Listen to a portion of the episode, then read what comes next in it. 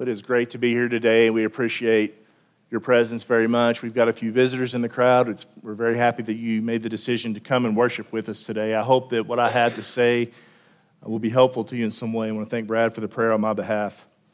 I've been doing a lot of studying in the book of Galatians recently, and as you go through these uh, books in, in, detail and kind of go over and over and over, and you, as I was talking about with Brother Trevor before services, you find so many details that you've never noticed before in verses that often you've known your whole life that you've sort of taken out of context, not necessarily misusing, but not seeing how they apply to the overall message of the letter that Paul is writing to them. And it's been an extremely faith building exercise for me to really dig into this letter uh, to the church of Galatia. This letter is an impassioned plea on Paul's behalf to these people, these brethren that he loves so much, to hold fast to the truth and the true nature of the gospel of Jesus Christ.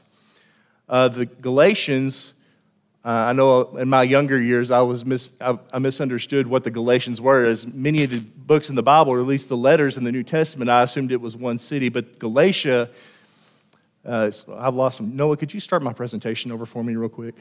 I left it at the end when I practiced this morning, I guess, and just hit the last slide. Uh, Galatia is actually a region if you can start it from the first slide. it's going to be a really short sermon today. We're starting at the end. Okay, here's a map of uh, what's sort of like, I guess, modern day Turkey. And Galatia is that region right in the middle there. So Galatia was not a specific city or town or village, but a region that contained multiple congregations.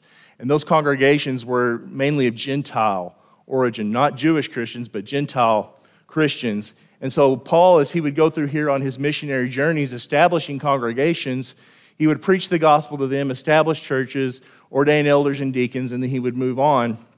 And as we would find out uh, in the book of Acts, there's a group of people we call the Judaizers who claimed to be Christians. They were Jewish, supposedly Christians, who would come in and would try to make these Gentile Christians observe parts of the law of Moses. And specifically, circumcision was one of the main things that they were trying to bring in.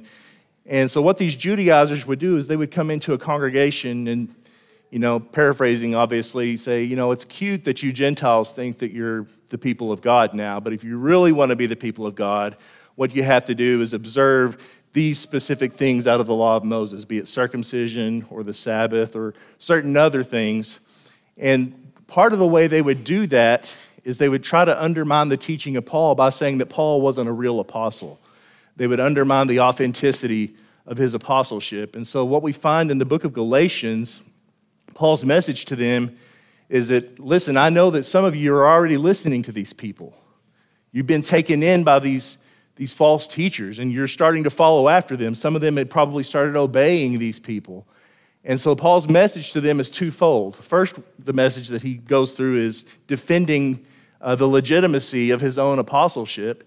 And in doing so, can then have the authority to go in and say, The gospel that I preached to you before is still the same gospel, and it's the one true gospel. And you need to hold fast to that. You don't need to lean on anything else except the gospel which we preached to you. Galatians chapter 1, verses 6 and 7, he says, I marvel that you are turning away so soon from him who called you in the grace of Christ to a different gospel, which is not another, but there are some who trouble you and want to pervert the gospel of Christ.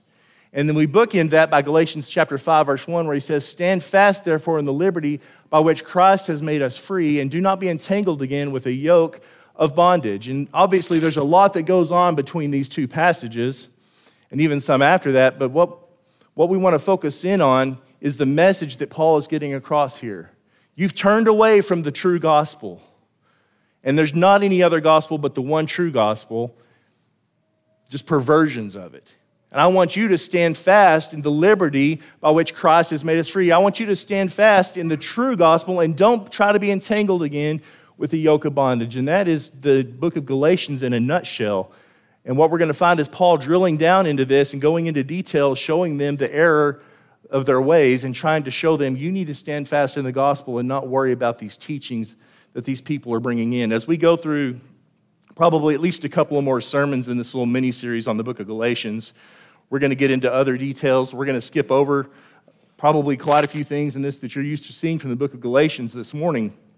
what I want to drill down into today is the one true gospel, the essence of Paul's message and what he's trying to get across to them. Paul is astonished, as we just read. He's astonished that they're turning away so soon. Uh, and if tone is any indicator, he's angry. You can hear it as he talks to them, and especially as he references these false teachers. He goes into some pretty graphic language later on that we're not going to hit this morning, at least, about how he feels about these people and the, the message that they're trying to propagate to these Gentile Christians.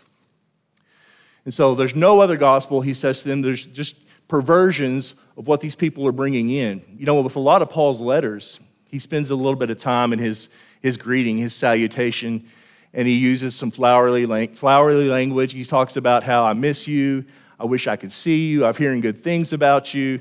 With the Galatians, there's none of that. He gets right to the point.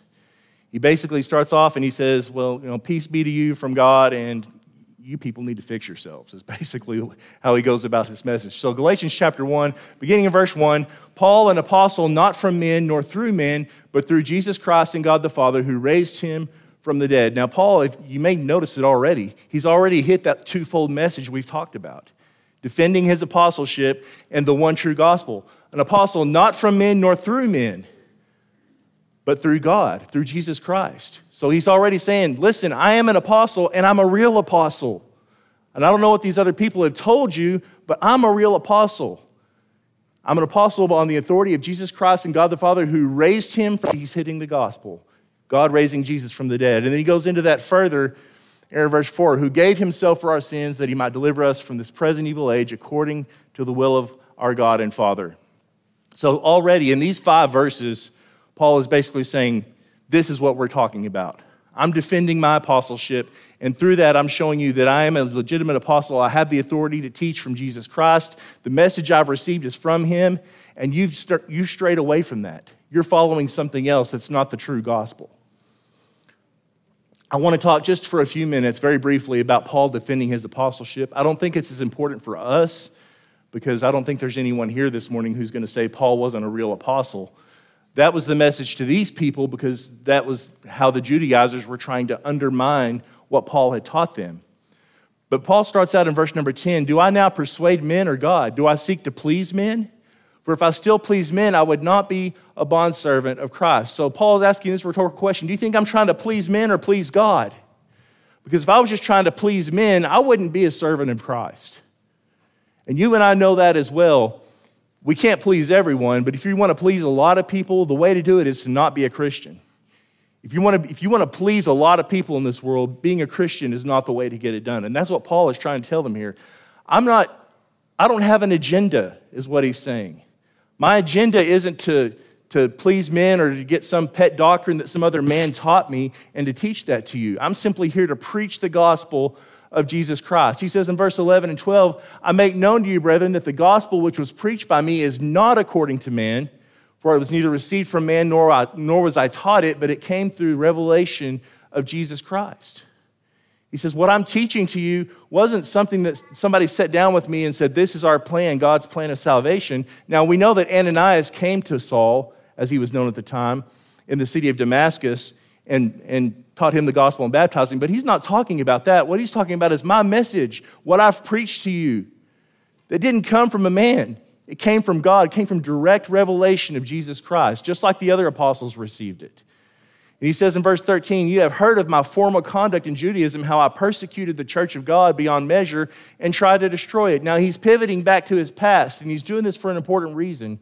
And we'll come back to that here in a minute. But he talks about how I advanced in Judaism beyond many of my contemporaries, my own nation, being more exceedingly zealous for the traditions of my fathers. He talks about his pedigree as a Jew. He said, I advanced in Judaism beyond many of my contemporaries.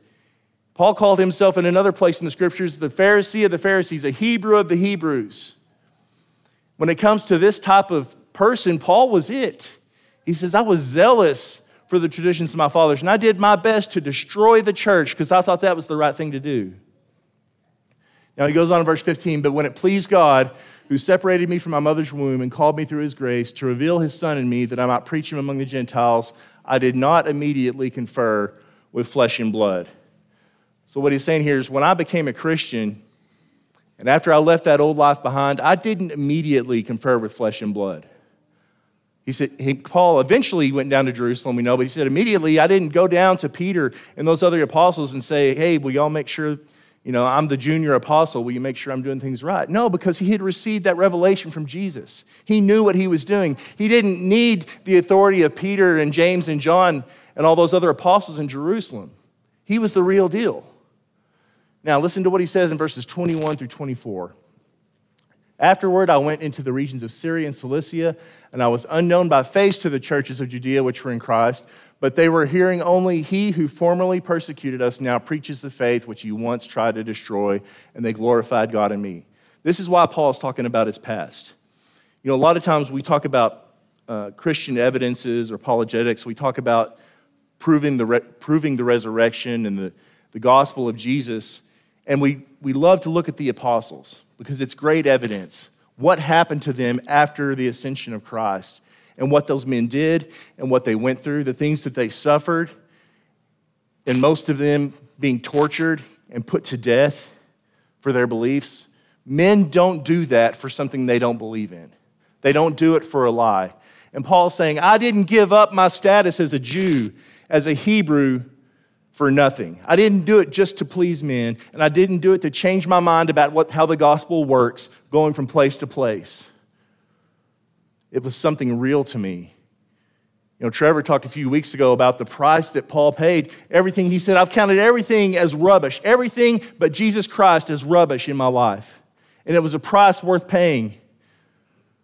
But make no mistake, he was persecuted for it, he suffered for it.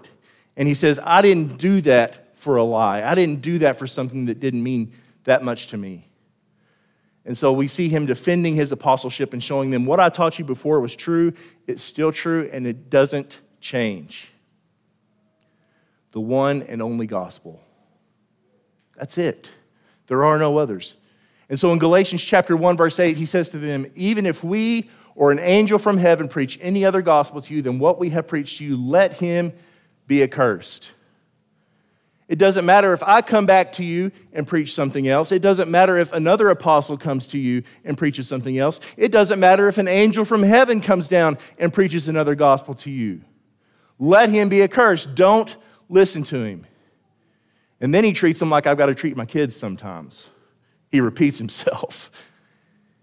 Did you not hear me when I said to take out the garbage or to put up the, the folded laundry? He says, As we have said before, now say I again, if anyone preaches any other gospel to you than what you have received, let him be accursed. Repetition. It indicates, number one, you can clearly tell he's angry here. He's frustrated. And it's important. They've left the truth of the gospel behind. And Paul says, I don't care who it is. You know, I heard a preacher one time even say, if God himself came down and preached another gospel, don't listen to him. I don't know if I'd take it that far or not. That's not going to happen, obviously. But what he's saying here is listen, don't listen to them. They're coming in here with these lies, with false doctrine, and they're perverting the gospel and they're leading you away from the truth. Don't listen to them. I want to skip over to 1 Corinthians chapter 15 for just a couple of minutes here. And partly to show, it really plainly shows here the facts of the gospel and what we're talking about, but also to show that Paul's message to these different congregations was consistent. He wasn't teaching one thing at Corinth another thing at Ephesus, another thing at Colossae, and another thing in Galatia. He wasn't doing that. So he starts off in verse number one here. This is the ESV. He said, I would remind you, brothers, of the gospel I preached to you, in which you received, and in which you stand, and by which you're being saved, if you hold fast to the word I preached to you, unless you believed in vain. For I delivered to you as first importance that which also received, that Christ died for our sins according to the scriptures, and that he was buried, and that he was raised on the third day in accordance with the scriptures. So, what we have here, verses 3 and 4, he's giving us the facts of the gospel, the good news the death, the burial, the resurrection of Jesus Christ. Paul said in Romans chapter 1, I'm not ashamed of the gospel of Christ, for it is the power of God unto salvation. So, these are the facts of the gospel that save us the power of God unto salvation, the death, the burial, resurrection of Jesus Christ. And we coming into contact with this gospel when we're obedient to it in baptism, emulating the death, the burial, and the resurrection of Jesus. But look at what he says up at the top here, verses 1 and 2. He's reminding them of the gospel. And first of all, he's reminding the, the church at Corinth about the gospel. because they had a different problem. They, there were some there that were teaching that the resurrection wasn't a thing, that there was no resurrection from the dead. And so, different problem, but the, sort of the same in that they're still perverting the gospel of Jesus. And so he's reminding them that the gospel contains resurrection. That's what it's all about. So I'm reminding you of that. The gospel which I preached to you, which you received, you received the gospel, you obeyed the gospel, in which you stand and by which you are being saved. And I think this is critical. It's critical for us to understand, and it's critical for the point that he was trying to get across both to the church at Corinth and the church at Galatia, the churches at Galatia. See, I still fall into that trap. It's critical for, that, for this reason. The gospel is not a one and done thing. Certainly, we begin our process of salvation in baptism, and we're not baptized over and over and over, but the gospel doesn't end at baptism, it simply begins there. That's where our journey begins in the gospel. Paul says, You are being saved by the gospel still. It's not something that happened once, and now you're just trying to do the best you can. It's something that continues to happen over and over and over. Listen, I've heard many sermons in my life, and I've even probably said the same thing from the pulpit. The, the, what are the steps in God's plan of salvation? To hear the word of God, to believe it, to repent of our sins, to confess Jesus as the Son of God, and to be buried with Him in baptism. I believe those steps. They're true, they're necessary, they're part of the foundational aspects of what it means to obey the gospel. But then what do we tack on the end of that a lot of times? Hear, believe, repent, confess, be baptized, and then live a Christian life as if that's one of the steps, that's something that's required of us in order to receive salvation. But the living a Christian life, though, it is important, it is something we should be doing. It's not before our salvation, it's after it. And the gospel is still what continues to save us after our initial step of baptism. It doesn't, the living a Christian life doesn't cause our salvation, it's a result of it, it's proof of it. It's showing, it's a litmus test to show that we are people who have received the gospel of Jesus Christ and who are walking in the Spirit. We're going to come back to that here in a minute. Oh, foolish Galatians. Galatians 3, verses 1 through 4. Who has bewitched you that you should not obey the truth, before whose eyes Jesus was clearly portrayed among you as crucified? Oh, foolish Galatians. He's talking to his kids again. What in the world are you doing? You know, I love the blank stare I get from my kids sometimes when I ask them that question. Why did you do that? What were you thinking? Uh, I don't know. And I can just assume the blank looks of the Galatians as they read this letter. What are you thinking? Who cast a spell on you to cause you to believe this, this, these lies? He says in verse 2 This only I want to learn from you. Did you receive the Spirit by the works of the law or by the hearing of faith? Now, this is a rhetorical question. He knows the answer, and so do they. Did you receive the Spirit by the works of the law or by the hearing of faith? Of course, it wasn't by the works of the law. These were Gentiles, they weren't even under the law of Moses. They received the Spirit, they received their salvation from the hearing of faith. That's how they received it. And so then he asked them, knowing the answer, Are you so foolish? Having begun in the Spirit, are you now being made perfect in the flesh? Now that you've begun, you've begun your walk with Christ in the Spirit. Now, are you going to turn back to circumcision and these other laws to try to perfect yourself as a Christian? You've left the Spirit behind for the flesh. That's what you're doing in essence. Have you suffered so many things in vain, if indeed it was in vain? He says in verse 4. So now, this process, the thing that he was te- teaching the church at Corinth about the fact that the gospel was still saving them, it makes sense in light of what he's saying here to me, at, at any rate. You began in the, in the spirit, but now you're trying to go on in the flesh? No, the gospel, the thing that initially saves you, still saves you. It's still your faith in Jesus Christ that saves you going forward. Nothing changes that. You don't start off with something great and then try to trade that in for something of less value. But that's what they were doing. That's what the Judaizers were trying to get them to do to take this thing of great value, this pearl of great price, and to give it away for something of less value. That's exactly what they were trying to do. Having begun in the Spirit, are you now being made perfect in the flesh? Galatians 3 and 26. He says, For you are all sons of God through faith in Christ Jesus. It's not through the works of the law or any other law or any other actions of yourself. The only reason you're a child of God is because your faith in Jesus Christ, because you responded in faith to the gospel. And he says in verse 27 As many of you as were baptized into Christ have put on Christ. You know, I was talking earlier about making connections as you study a book, really get into the, the full message of a book and making connections that you'd never really thought of before. How many times have we read this passage, Galatians 3.27, when we're trying to show the essential nature of baptism? For as many of you have been baptized to Christ have put on Christ. You want to put on Christ, you need to be baptized. And that the message is there, don't get me wrong. But I love the versatility of the Word of God because that is not what Paul is trying to teach these people. And just like we talked about in the book of Romans, as you get to Romans 6, Danny's talked about this too. Paul is not trying to tell them you need to be baptized to be saved. He's trying to tell them you've already been baptized. This is what this means for you. These are the implications of this. And so, what he's trying to tell them, you're leaving the gospel of Jesus behind. You're giving it up for something of less value. And when you were baptized, you put on Christ. You were clothed in Christ. And now you're taking him off and going for something else. But I love the fact that the implication is here. To get into Christ, you need to be baptized into Christ in order to put him on. The trap we have to avoid is to think that the obedience to the gospel and baptism is where the gospel ends its work in our lives. It's just the beginning. So, why does obedience matter? If that's the case, if we can't perform to a level to deserve our salvation, and it's only through Jesus, and it's only through faith in Him that we have salvation, why does obedience matter? We mentioned it briefly earlier.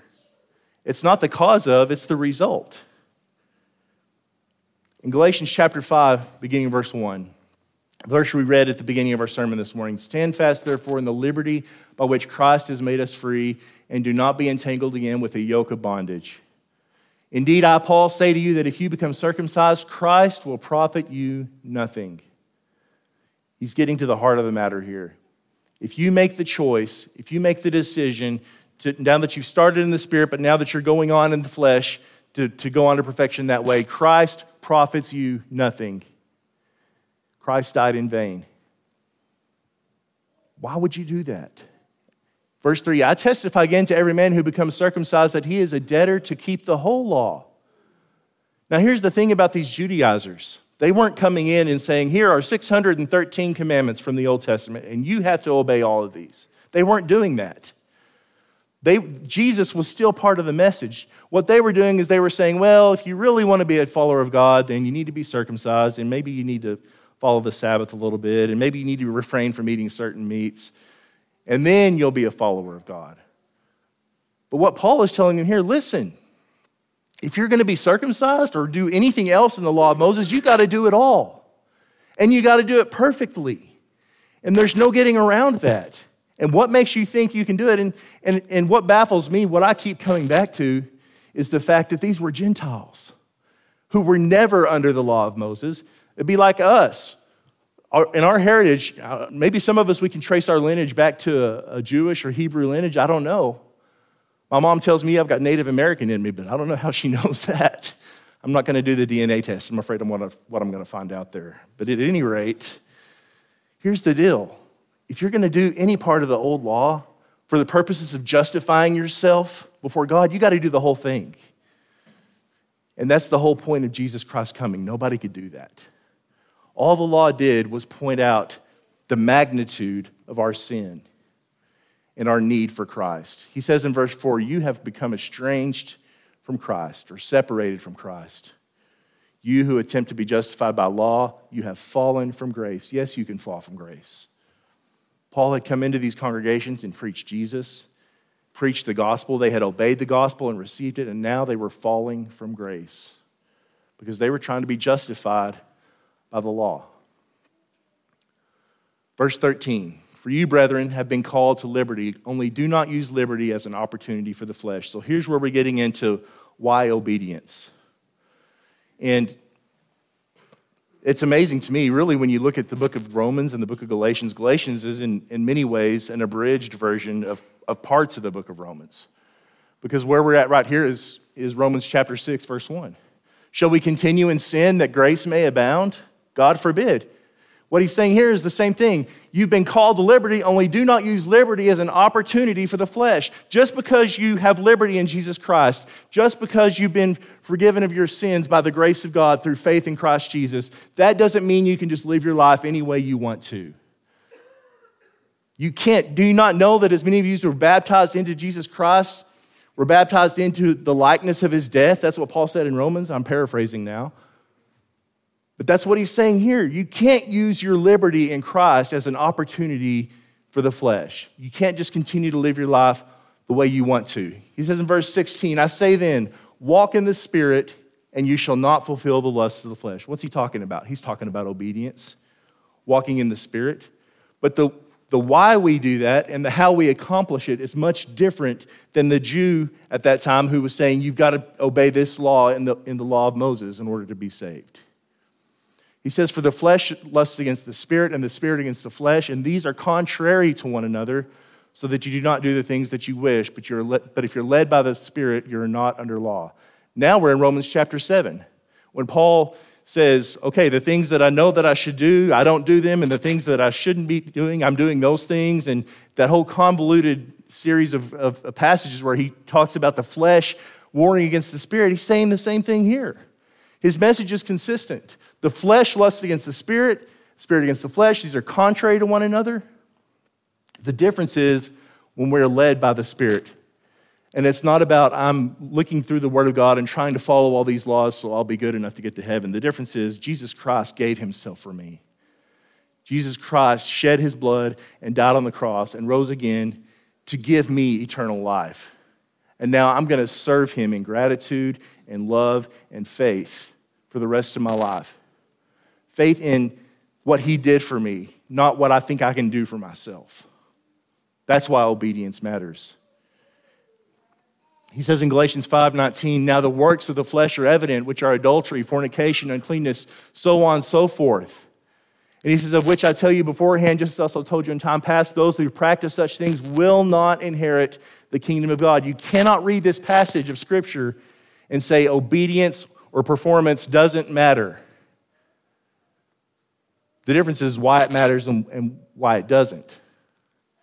What he's saying here is listen, you do these things, you will not inherit the kingdom of God. There's no way of getting around that. A person who lives a life in this way will not inherit the kingdom of God. But then he says, on the flip side of the coin are the fruit of the Spirit, which is love, joy, peace, long suffering, kindness, goodness, faithfulness, gentleness, self control. Against such there is no law and those who are Christ have crucified the flesh with its passions and desires. This is what it means to walk in the Spirit, to live after the Spirit. And again, it's the fruit of the Spirit. Fruit is what comes after, right? A tree blooms and then produces fruit. Well, in order for us to produce fruit as a Christian, we have to already be a Christian.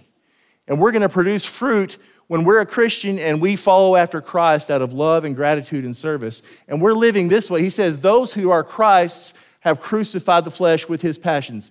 The apostrophe S means he owns us. We're his, it's possession. We belong to him. If you do these things, if you've crucified the flesh, then you are Christ's. If you go back and you do these things, you don't belong to Christ anymore. And you've fallen from grace.